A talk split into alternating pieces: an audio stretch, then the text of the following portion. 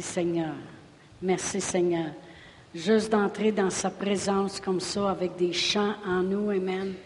tu ne rentres pas dans la présence de la défaite en chantant. Amen. Ben, on chante parce qu'on sait quelque chose, nous, mais je veux dire en temps normal. Mais on rentre dans ses parvis parce qu'on sait qu'on a la victoire. Amen. qu'on est plus que vainqueur en Jésus-Christ. Amen. Merci Seigneur. Gloire à Dieu. Alléluia. Oh, c'est-tu moi qui fais des... Oui, peut-être. Oh, gloire à Dieu. Merci Seigneur. J'étais vraiment euh, entre deux choses ce matin.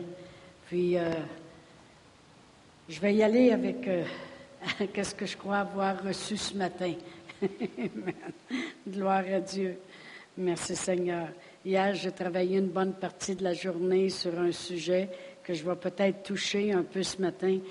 Mais ce que je veux partager avec vous ce matin, c'est on, parle de 2017 et puis on dit combien ça va être une année où euh, on peut s'attendre à l'extravagant, l'extraordinaire. Amen. Et puis, euh, et puis on parle aussi de la gloire des derniers jours. Vous savez, la parole de Dieu nous le dit, que Dieu s'est réservé une gloire dans les derniers jours. Amen.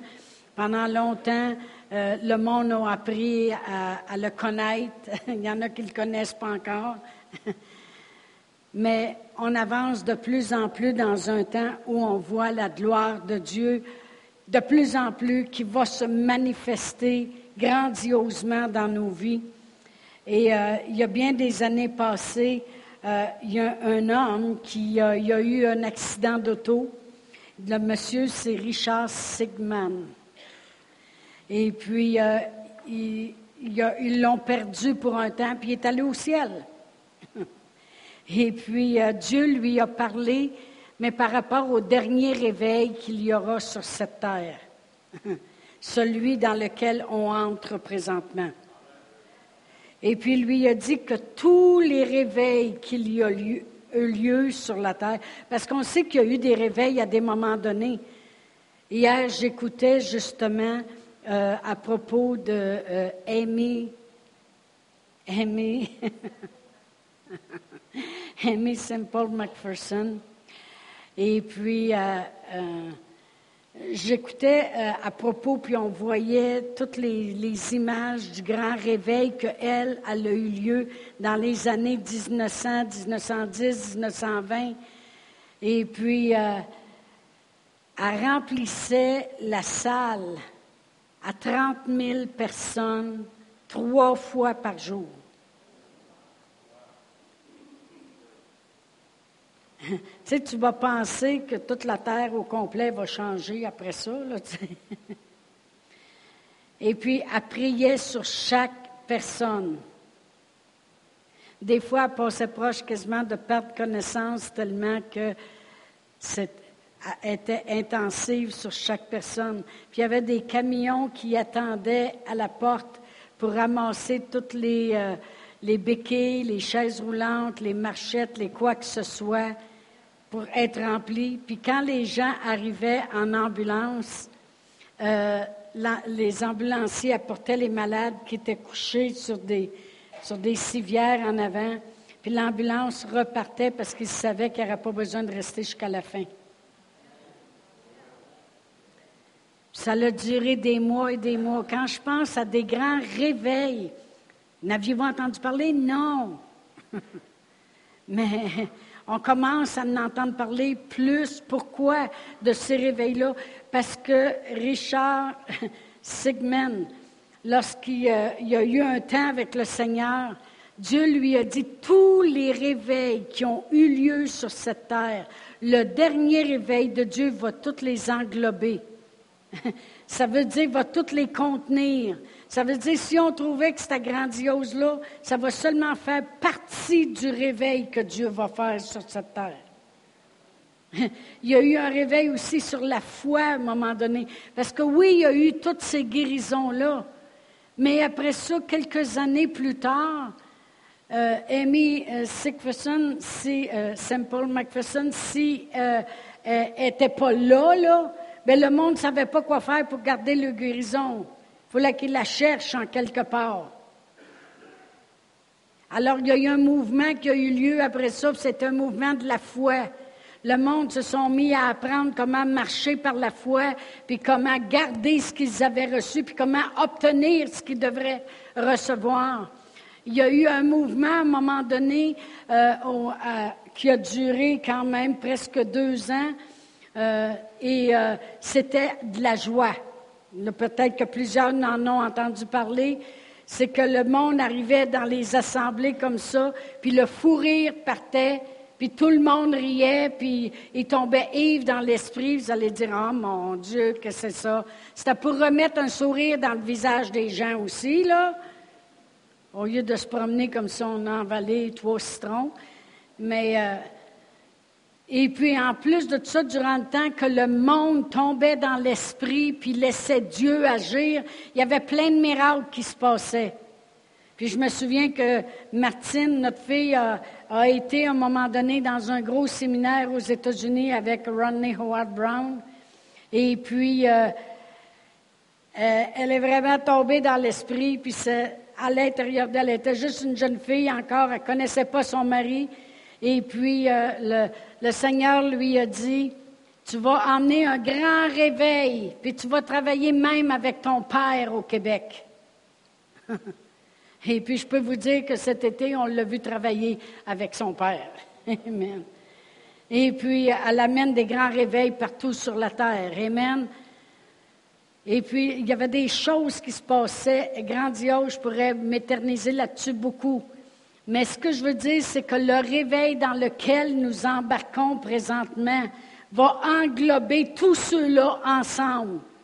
Le monde va être, ils vont être guéris, vont marcher par la foi, puis ça va tout tout comprendre qu'est-ce que Dieu veut faire dans les derniers jours. Puis moi, je ne veux pas être juste un spectateur, mais je veux participer. Puis dans le réveil que Richard Sigman a vu, euh, il a dit que c'était comme une vague avec sept différentes choses dans cette vague-là. Et puis il a dit, il a dit le réveil va ressortir à toutes sortes d'endroits différents, jour et nuit. Ça sera plus comme avant, juste à un endroit, que les gens voulaient qu'ils courent à un endroit, puis c'était là. Ça va sortir à toutes sortes d'endroits différents, puis ça va être jour et nuit. À un moment donné, on va entendre dire qu'il s'est passé quelque chose à un endroit. Pendant que les gens vont courir, courir là, il va se passer quelque chose dans un autre endroit. Et puis, il disait vraiment, ne devenez pas trop occupés pour ne plus vous occuper des choses de Dieu. Amen. La deuxième chose, il disait, les signes et les prodiges vont augmenter et seront très contestés. que les gens vont, c'est sûr que les religieux et les incrédules vont s'élever, mais il va y avoir des signes et des prodiges qui vont augmenter. Amen puis il y aura beaucoup de réactions à cela. La troisième chose, c'est la loi de la physique. Les lois de la physique vont être suspendues concernant l'écoulement du miraculeux. Exactement comme Jésus quand il a marché sur l'eau. Les lois de la physique étaient suspendues. Amen. Lorsqu'il va y avoir l'écoulement du miraculeux. miraculeux. La loi du temps et de l'espace sera connue de l'homme. Ça veut dire qu'on va savoir dans notre cœur euh, euh, quel est le temps des choses. La connaissance va augmenter, mais ne viendra pas charnellement et ne sera jamais basée sur les choses charnelles. Ça va être vraiment des révélations directement de Dieu. Le dernier grand, mouvement va se briser sur la grève de l'éternité et éclatera dans des endroits ruraux, comme Jésus qui est né dans une étable. C'est un grand réveil qui arrivait sur la terre, laissez-moi vous le dire. Dieu n'est pas euh, attiré par tout ce qui est apparent. Vous vous souvenez quand Samuel avait été oindre le futur roi, il a vu Eliab arriver, puis il a dit, c'est apparent que ça va être lui. Et Dieu lui a dit, non, je l'ai même rejeté, celui-là. Amen. Puis Dieu avait choisi David, un petit gars qui avait été oublié dans le champ. Alors on sait que Dieu n'est pas attiré pour qu'est-ce qui tape l'œil comme nous. Nous, on va penser des fois, oh, sûrement que c'est ça. Amen. Mais vraiment, ça va être vraiment inattendu parce que Dieu sait euh, comment attirer son épouse. Amen. L'Église, qui est son épouse. La septième chose, c'est l'avertissement de mon retour sera donné à mon peuple des jours et des semaines juste avant mon retour. Le monde va dire, c'est écrit dans la Bible qu'on ne saura pas l'heure ni le moment. Je ne vous ai pas dit qu'on va savoir l'heure puis le moment. Mais des jours et des semaines avant, on va savoir qu'il s'en vient bientôt. De la même façon qu'on sait des fois, des fois, euh, on se parle entre sœurs, puis on dit, moi, je suis assez excitée à l'intérieur de moi, je le sais qu'il y a quelque chose de bon qui s'en vient. Parce que le Saint-Esprit connaît le futur, puis connaît ce qui s'en vient, puis connaît les choses que Dieu veut nous bénir par sa grâce. Amen. Gloire à Dieu. De grandes multitudes seront impliquées.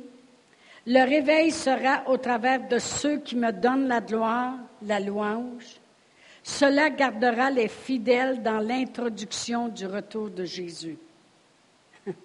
Dieu va utiliser ceux qui ne prennent pas la gloire pour eux-mêmes, ceux qui ont la foi. Ceux qui ne sont pas sincères seront détruits et les fidèles ressortiront. Amen. Aussi, je lisais à propos de Smith Wigglesworth, puis en 1929, le 11 août, il y a eu une parole et il a parlé des temps dans lesquels nous entrons présentement. Puis il a dit, les derniers jours seront un temps pour le peuple véritable de Dieu, afin qu'il s'engage dans des demandes extravagantes. Ça va exactement. Ça, c'est en 1929 que lui a dit ça. Pas, pas là, là, dernièrement, là. Puis dernièrement, c'est ce que le monde a dans le cœur à propos de 2017, qu'on rentre dans un temps où ce que faut oser penser grand. Il a dit, jusqu'à maintenant, vous n'avez rien demandé. Assurément, euh, vous qui avez osé demander de grandes choses de Dieu pendant longtemps, vous serez dans l'étonnement si vous entrez dans une connaissance claire de ce qui est le Maître Jésus, qui a une telle connaissance de la grandeur, de la puissance de notre Dieu et de son union avec lui, car rien n'est impossible à ce que vous demandez. C'est lui qui vous dit, jusqu'à maintenant, vous n'avez rien demandé. Alors Dieu vous dit, allez encore un pas plus de l'avant. Commencez à croire pour des choses extravagantes, demandez des choses extravagantes. Dieu est content lorsque l'on demande des grandes choses. Smith, Smith Wigglesworth nous rappelait que lorsqu'on voit la lumière dans laquelle la puissance de Dieu est existante, on est loin de marcher dans tout ce qu'on pourrait avoir. On est loin, très loin, très loin. On, pense des fois, oh ben j'ai eu une nouvelle job, hey, Dieu il est bon, Dieu dit si tu savais tout ce que je pourrais te donner de plus. Des fois on pense, oh j'ai rencontré une bonne personne, merci Seigneur, Dieu veut te donner encore plus. Puis dans le temps dans lequel on entre, c'est le temps de voir du extravagant avec Dieu. Dieu est extravagant. Pasteur Réal, il parlait tantôt de, Et puis, euh, Dieu il a dit euh, que si tu obéis, tu vas devenir riche. puis Abraham est devenu fort riche. Ça, fort riche, c'est fort pas mal. fort riche. Amen. J'ai toujours le même exemple de, ce pasteur à Drummondville qui, prêchait, Et puis il dit une fois qu'il était dans la maison chez lui, puis son petit gars est arrivé avec un biscuit cassé, puis il braillait, puis il braillait, parce que son biscuit était brisé comme s'il ne va pas se briser, mais qu'il mange. Puis là, il dit, moi, je regardais ça comme père, puis je regardais mon enfant qui est tout découragé quand il y a tant d'autres biscuits dans le sac, puis je peux y en redonner un nouveau. Puis Dieu, il disait, vous êtes arrangés comme ça, vous broyez pour un biscuit brisé, puis je pourrais vous donner tellement plus que ça. Il y en a encore gros dans le sac. Amen. Demander extravagant, je vais vous juste donner une définition de ça, c'est plus que ce qui est nécessaire. Le monde va dire, oh ben moi, tu sais, là, euh, en autant que j'en ai assez pour vivre, en autant que mon, mon frigidaire est plein, en autant que je peux m'asseoir sur ma, chaise que j'aime, en autant que mon, mon char va bien, en autant que moi, ça va bien. Oui, c'est justement, on a vu le grand moi dans tout ce que tu dit. Dieu veut qu'on ait plus qu'assez. Assez pour en donner. Je ne parle pas d'amener tout votre argent ici ce matin, c'est pas ça que je parle. Assez pour faire les choses de Dieu. Si Dieu vous a mis à cœur de faire un voyage missionnaire, on sert un Dieu du plus qu'assez. Il ne faut pas que tu en aies juste assez pour t'asseoir sur ton. Il faut pas que tu en aies juste assez pour t'asseoir sur ta chaise, puis juste assez pour manger tes bines le vendredi avec ton, ta melasse. Il faut que tu en aies plus qu'assez si tu veux faire quelque chose, oui ou non? Faut que tu en aies plus qu'assez si tu veux bénir le voisin à côté. Faut que tu en aies plus qu'assez si tu veux voir des écoles chrétiennes s'élever. Faut que tu en aies plus qu'assez si tu veux voir des missionnaires aller. Faut que tu en aies plus qu'assez pour aller aider d'autres euh, églises à partir. Moi, je crois un jour que l'Église sur le roc va aider d'autres églises à s'élever. Amen. Gloire à Dieu. Moi, j'aime ça, être un canal que Dieu peut se servir. Qui qui n'aime pas ça, donner? T'aimes pas ça? Oui, ah, tu voulais dire Amen? OK. Lève pas ta main comme ça, mon beau.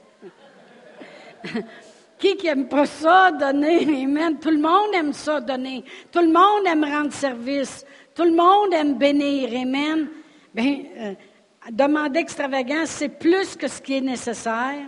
C'est au-delà des liens du raisonnement. Ça, c'est extravagant. C'est vraiment extravagant. Au-delà des liens du raisonnement. Moi, j'avais le don de faire péter les plombs aux gens. c'est pas parce que je le voulais. Euh, Ma fille était aux États-Unis, en Caroline du Sud, elle travaillait dans une église là-bas. Et puis moi, après avoir gradué de Réma, j'ai travaillé pendant sept ans en même temps que je travaillais à l'église à Drummondville. J'avais un emploi. Et puis, euh, je travaillais sept jours on, sept jours off. Puis dans mon sept jours off, j'ai dit, hey, les filles, ça serait pas pire si on irait euh, aux États-Unis voir Martine. Je finis le matin à 8 heures, on pourrait on pourrait tout de suite partir. Puis, euh, puis mon frère, dans ce temps-là, il avait une limousine. Hey, j'ai dit, il pourrait nous la prêter. Hein? Non, mais tu sais. puis là, j'ai dit, ah, Huguette, tu viens-tu? Elle a dit, ben oui, j'embarque Louise. Ah, ben oui. J'ai dit, Sylvie. Elle a dit, ben certain que j'irai. J'ai dit, Suzy. Ben oui. Qui d'autre? À part de ça, c'est tout? OK. Fait que on a demandé à mon frère, on a dit, tu nous prêteras-tu ta limousine? Et c'était ce qu'il y avait de plus précieux. il a flatté plus que sa femme. Et puis il a dit, ben oui, les filles vont vous la prêter. Hey boy! on s'est acheté une calotte pour nous partir. Amen. Extravagant. Mais la, mais la chose est que moi, je finissais de travailler à 8 heures le matin, je faisais des 12 heures, 8, heures le soir à 8 heures le matin dans une manufacture. Après avoir gradué de Réma, il n'y a rien à mon épreuve. Amen. Fallait bien que J'avais une fille aux États-Unis, puis euh, Annie euh, est à l'école biblique.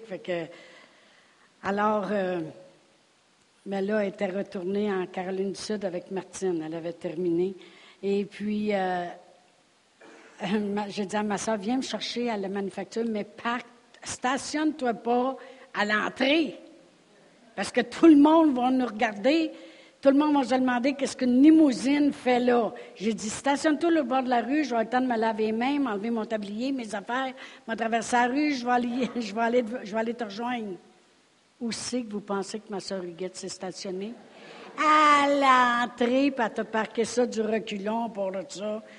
Tout le monde pensait, le monde était tout d'un châssis en manufacture, ceux qui rentraient à 8 heures, puis ils disaient qui qui a gagné à la loterie, qui qui a gagné, qui qui s'en va chercher ça?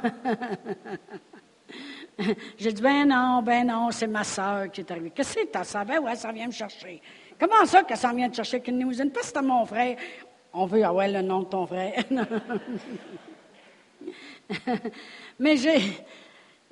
Il n'y a rien de trop beau pour la classe ouvrière, merci Seigneur. Moi, j'aime ça penser grand. J'aime ça euh, faire éclater les choses. Amen. Amen. Puis c'est pas toujours voulu. C'était pas voulu, ça, là, là. C'était voulu qu'on y aille en limousine, mais pas que stationne en avant. Amen. Mais j'ai dit ta caillette. Bah, tiens les filles. Je sers un grand Dieu. Amen. C'est ma soeur qui est le chauffeur. Dieu, il n'a pas dit stationner là, mais stationner là pareil. On sert un grand Dieu. Amen. C'était la même chose avec la construction de l'Église. Le journal était rendu ici. Puis comment ça se fait que vous construisez une Église quand on les ferme? Amen. Puis là, ça prenait des photos, ça rentrait ça dans la tribune gratis. Ah oui, faisant de l'annonce, faisant de l'annonce.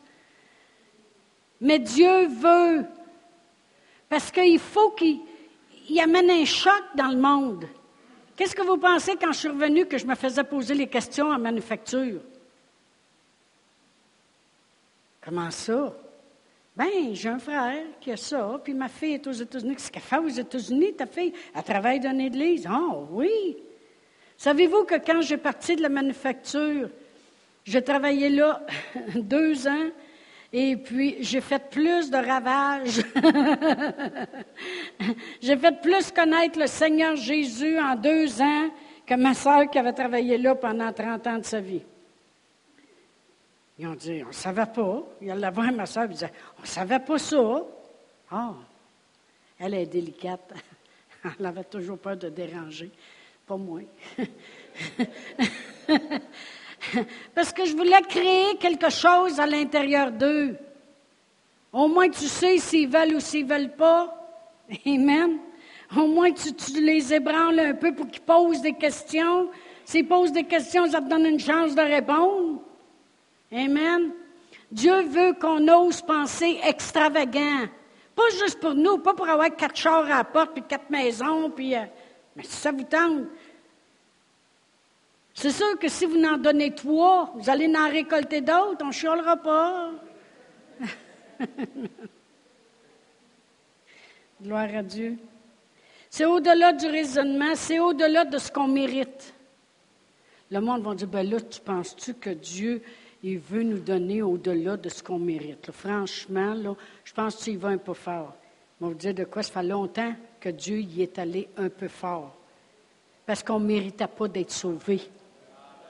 On ne méritait pas, pas tout d'être sauvé. Moi, là, j'étais loin, au bord de la traque. Non seulement je vivais dans la peur, mais j'avais l'habitude de dire ma façon de penser. Tu sais, là, ton sincère raisonnement, là ton raisonnement à Saint-Saëns, puis ton opinion, là, ça, c'est à moi. Je me gêne pas pour parler. puis Dieu, il a fermé le clapet. Amen. Il a dit, quand tu vas parler, tu vas parler ma parole ou rien d'autre. Mais je ne méritais pas d'être sauvé. On ne méritait pas d'être sauvé. Avez-vous fait quelque chose pour dire, euh, je ne sais pas, moi, euh, faites pénitence pendant trois ans, euh, faites plein de choses qui vous auraient donné le salut? Non, on s'en allait dans toutes nos cochonneries de la vie. Et puis tout d'un coup, on a été éclairé par quelqu'un qui nous a parlé. Et puis, on a accepté quelque chose qu'on méritait même pas. C'est par grâce qu'on est sauvé. Fait que le monde accepte le salut, de savoir qu'on s'en va pour l'éternité avec Dieu, et puis qu'on évite l'enfer, et tout ça, puis on le méritait même pas. Et puis ce grand miracle-là, puis quand Dieu dit, j'aimerais ça aussi te prospérer pour que tu aies une bénédiction, oh ben, j'ose pas trop en demander à Dieu, tu sais. Hey! Tu en as déjà trop demandé en étant sauvé. Non, non, mais est-ce que vous comprenez ce que je veux dire? C'est effrayant comment que la religion a fermé notre intelligence. Ah, t'es sauvé, mais là, là, tu sais, là.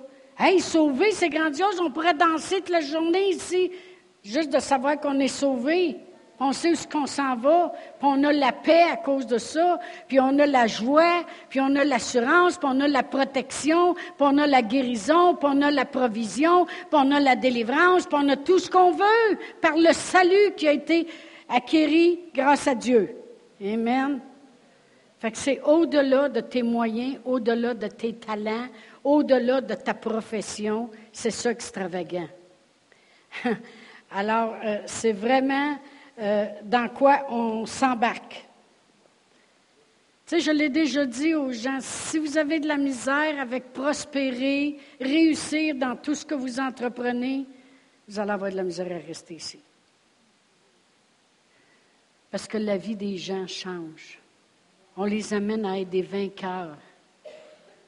On les amène à, aller chercher ce qu'ils se sont fait voler.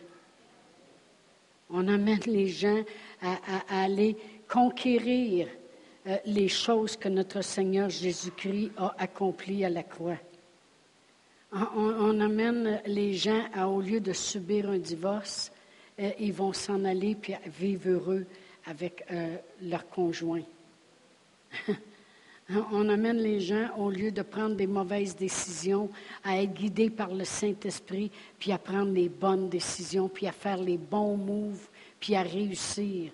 Puis que même si on fait des erreurs, Dieu y est plus grand que nos erreurs. C'est ça qui est merveilleux. Dieu y a été plus grand que la pécheresse qui était avant, l'illettré.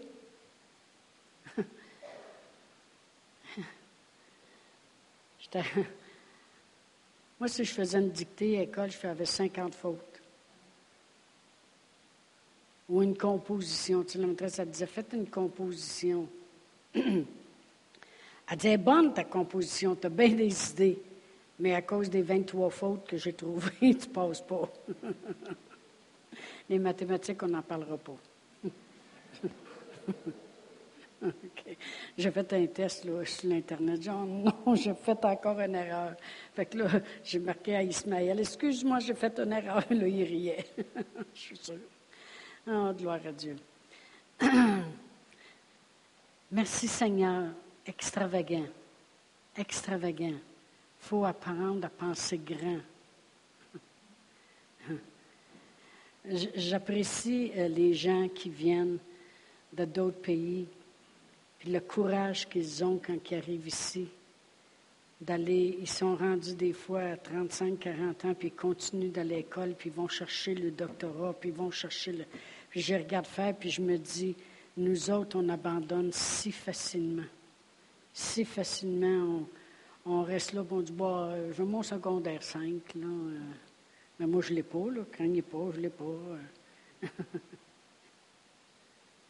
c'est quoi, c'est quoi la phrase, donc? Merci. J'aime ça comme elle parle.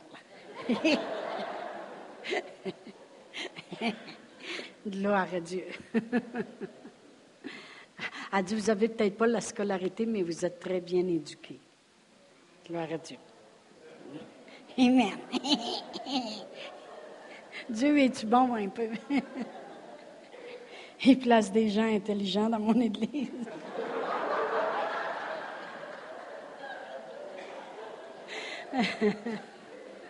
Ah, gloire à Dieu. Merci Seigneur. Merci Seigneur. Alors, l'Église a un grand rôle à jouer. Je veux juste prendre un petit dix minutes, puis après ça, on prendra la communion, pour parler de l'Église. Vous savez, euh, je, je méditais, c'était ce que j'ai médité hier toute la journée, à propos de... Vous savez, quand notre Seigneur Jésus-Christ est venu sur la terre, comme ça avait été prophétisé, il, a, il, est né de la Vierge Marie, et puis euh, il aurait pu, après ça, rester l'agneau sans défaut, et puis euh, juste se faire baptiser par Jean-Baptiste, puis après ça, mourir sur la croix, puis il aurait tout accompli. Il aurait descendu aux enfers, il aurait su faire les meurtrisseurs qu'on a été guéris. Puis là, je me disais, pourquoi pourquoi il, s'est promené comme ça, puis il a fait trois ans et demi de ministère, puis qu'est-ce qu'il faisait en réalité, à part d'enseigner, prêcher, guérir, parce qu'il guérissait continuellement le monde? quel était son but? Qu'est-ce qu'il voulait faire? C'était quoi la chose importante? Puis Dieu il a dit ceci.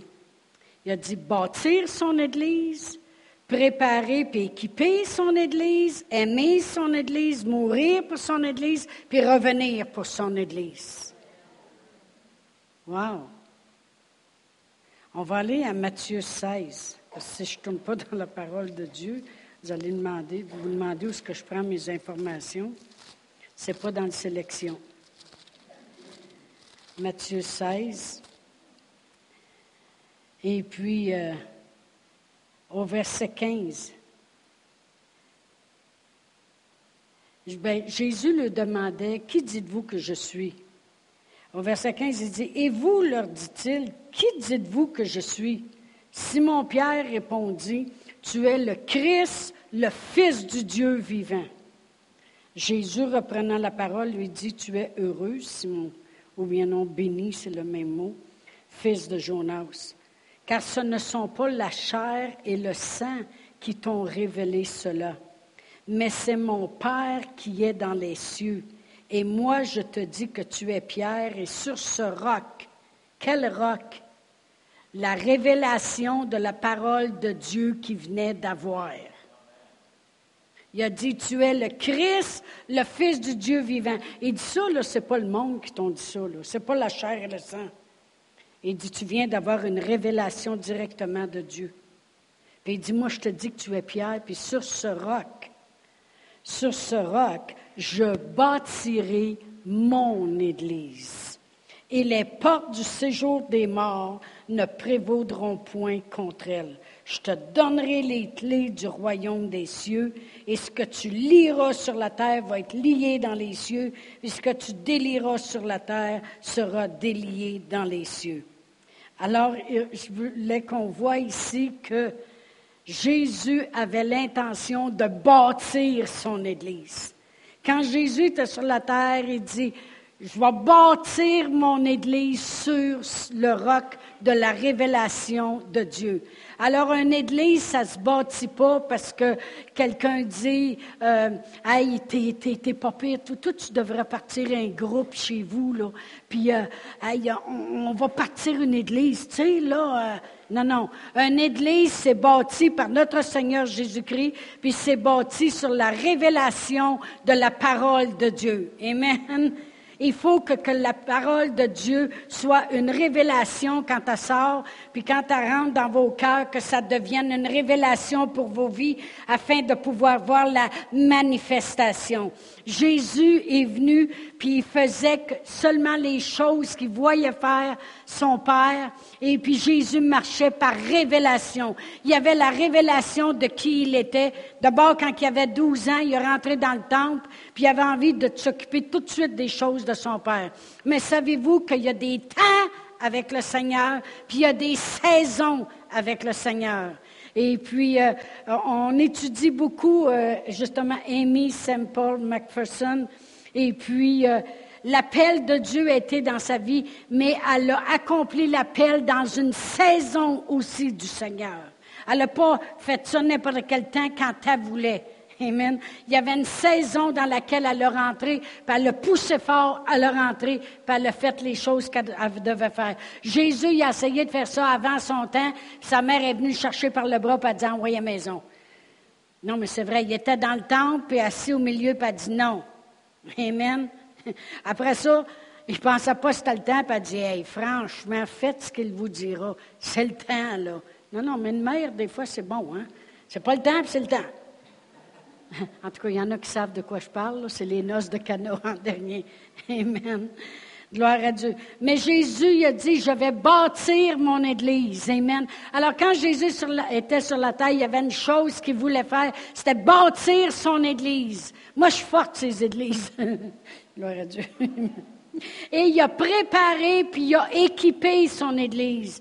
Il emmenait les apôtres avec eux parce qu'il savait qu'eux autres, ils démarraient l'Église. Amen. Puis il les amenait pour les miracles. Puis il, les faisait participer à ces miracles. On va juste regarder rapidement dans Jean 11. Et puis, euh, si je regarde au verset 11, l'ami de Jésus, Lazare, est mort. Amen. Et au verset 11, ça dit, après ces paroles, il leur dit, Lazare, mon ami, dort, mais je vais le réveiller. Jésus parle bien. Hein? Les disciples lui disent, Seigneur, s'il dort, il sera guéri. Tu n'as pas besoin d'aller le réveiller. C'est là qu'on voit que le sommeil, ça aide des fois. Amen. Des fois, je regarde les jeunes. Va te coucher. Amen. Ça va aller bien mieux. Amen.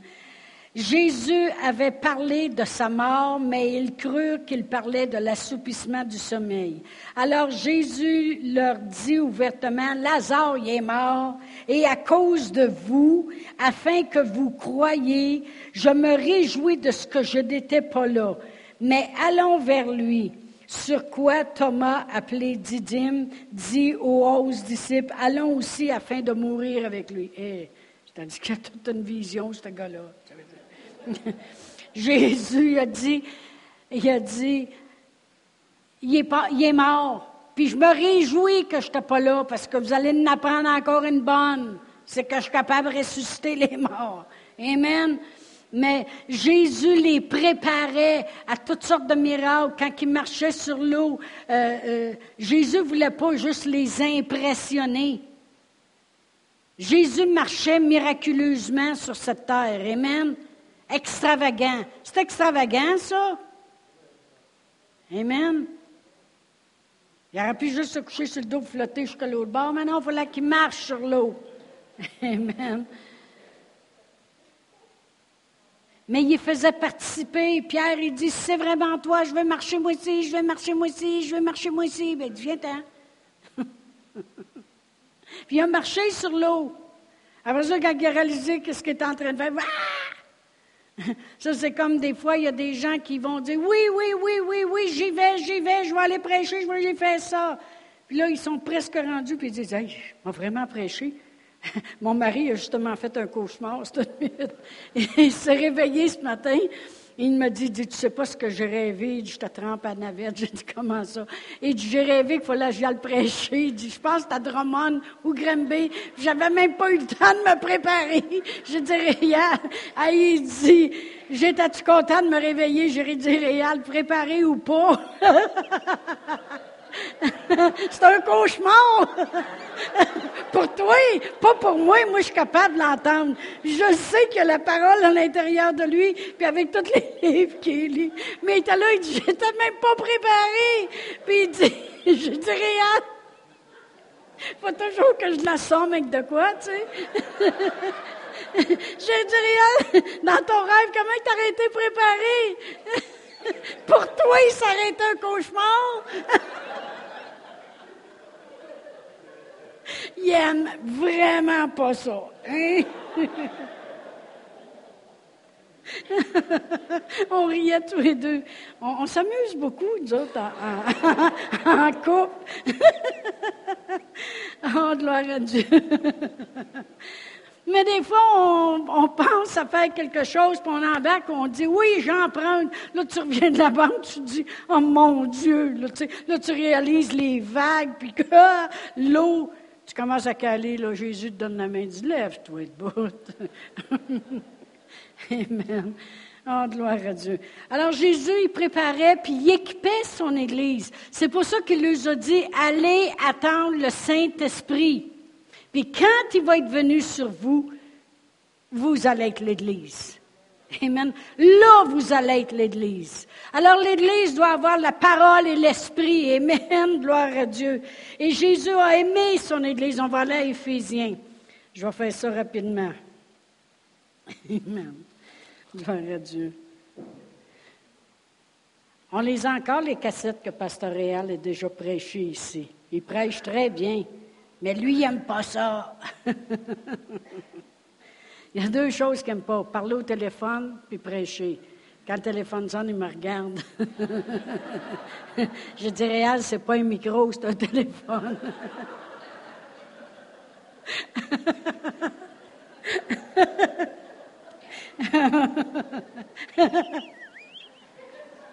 il te voit même pas.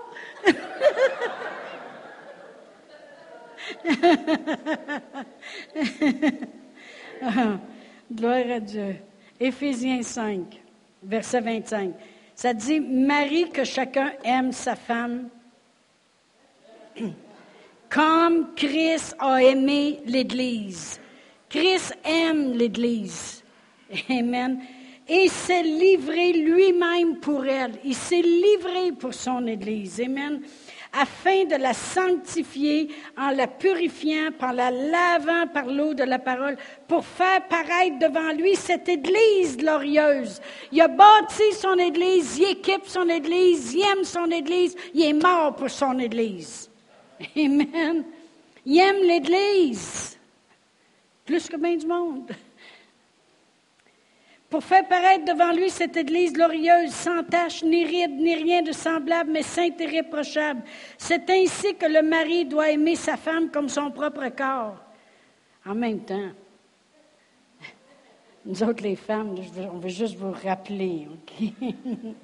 C'est ainsi que le mari doit aimer sa femme comme son propre corps, car celui qui aime sa femme s'aime lui-même, car jamais personne n'a sa propre chair, mais il la nourrit et en prend soin. Comme Christ le fait pour son Église. Christ prend soin de son Église. Allez voir ce que je veux en venir avec la communion.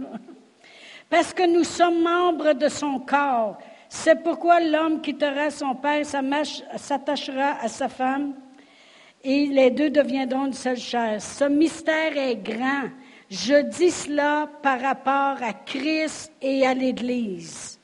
Amen. C'est un mystère qui est grand à comprendre. Comment Christ peut aimer son Église autant qu'un homme devrait aimer, aimer sa femme. Amen. On est un cadeau. Des fois, le monde pense que ce n'est pas un cadeau. Mais oui, on n'est pas obligé d'avoir une boucle sur la tête pour avoir l'air d'un cadeau. On est un cadeau, c'est ce que la Bible dit, on est comme des perles. Que l'homme qui trouve une femme intelligente, c'est mieux qu'un héritage, la Bible dit. C'est mieux. oh, gloire à Dieu. Mais Jésus va revenir aussi pour son Église. Parce qu'il va revenir puis il veut la trouver glorieuse, sans rides, sans taches, ni rien de semblable. C'est-tu beau un peu? Amen. Et il va revenir pour son Église. Alors, quand que je regardais notre Seigneur Jésus-Christ sur la terre, et puis je regardais tout ce qu'il a fait pour son Église, et qu'il est la tête et nous sommes le corps. Amen. Euh, je vois une chose, c'est que lorsqu'on prend la communion, on réalise ce qui a été fait à la croix il y a 2000 ans passés, quand il nous a lavés par l'eau de la parole, quand il nous a purifiés, sanctifiés. Amen. Et puis, euh, euh, son corps a été brisé pour nous. Son sang a été versé pour nous. Pour qui? Pour son Église. Il est la tête, puis nous sommes le corps. Amen. Et le corps doit être comme la tête. Amen. Et la tête veut que le corps soit comme lui. Oh, gloire à Dieu. On va juste aller à Éphésiens 1. Éphésiens 1. Et puis, euh, je vais lire euh, le verset 22. Bien, je vais commencer, je vais commencer euh, au verset 19. Et quelle est envers nous qui croyons l'infinie grandeur de sa puissance, se manifestant avec efficacité par la vertu de sa force? Sa force, il l'a déployée en Christ, en le ressuscitant des morts, en le faisant asseoir à sa droite dans les lieux célestes, au-dessus de toute domination, de toute autorité, de toute puissance, de toute dignité, de tout nom qui peut être nommé, non seulement dans le siècle présent, mais encore dans le siècle à venir. Il a tout mis sous ses pieds et il l'a donné pour chef suprême à l'Église, qui est son corps? La plénitude de celui qui remplit tout en tous. Amen. Il est le chef suprême de l'Église. Notre Seigneur Jésus-Christ, a, souffert pour nous. Il a, donné sa vie pour son Église. Il a bâti son Église sur la révélation. Il a équipé son Église. Il prend soin de son Église. Alors on sait que quand il est mort sur la croix, oui, puis qui a versé son sang, son corps a été brisé. Il le faisait pour son Église. Amen. Son corps. Eh bien, ce matin, on va prendre la communion, on prend part à qu'est-ce que notre Seigneur Jésus-Christ, parce qu'il a dit, faites ça en mémoire de moi. Il dit, toutes les fois que vous mangez ce pain puis vous buvez cette coupe, vous annoncez la mort de Jésus. C'est une mort joyeuse. Comme j'ai déjà dit, moi, si quelqu'un me met sur son testament, puis il me laisse un gros héritage, quand il meurt, c'est joyeux. Oui ou non?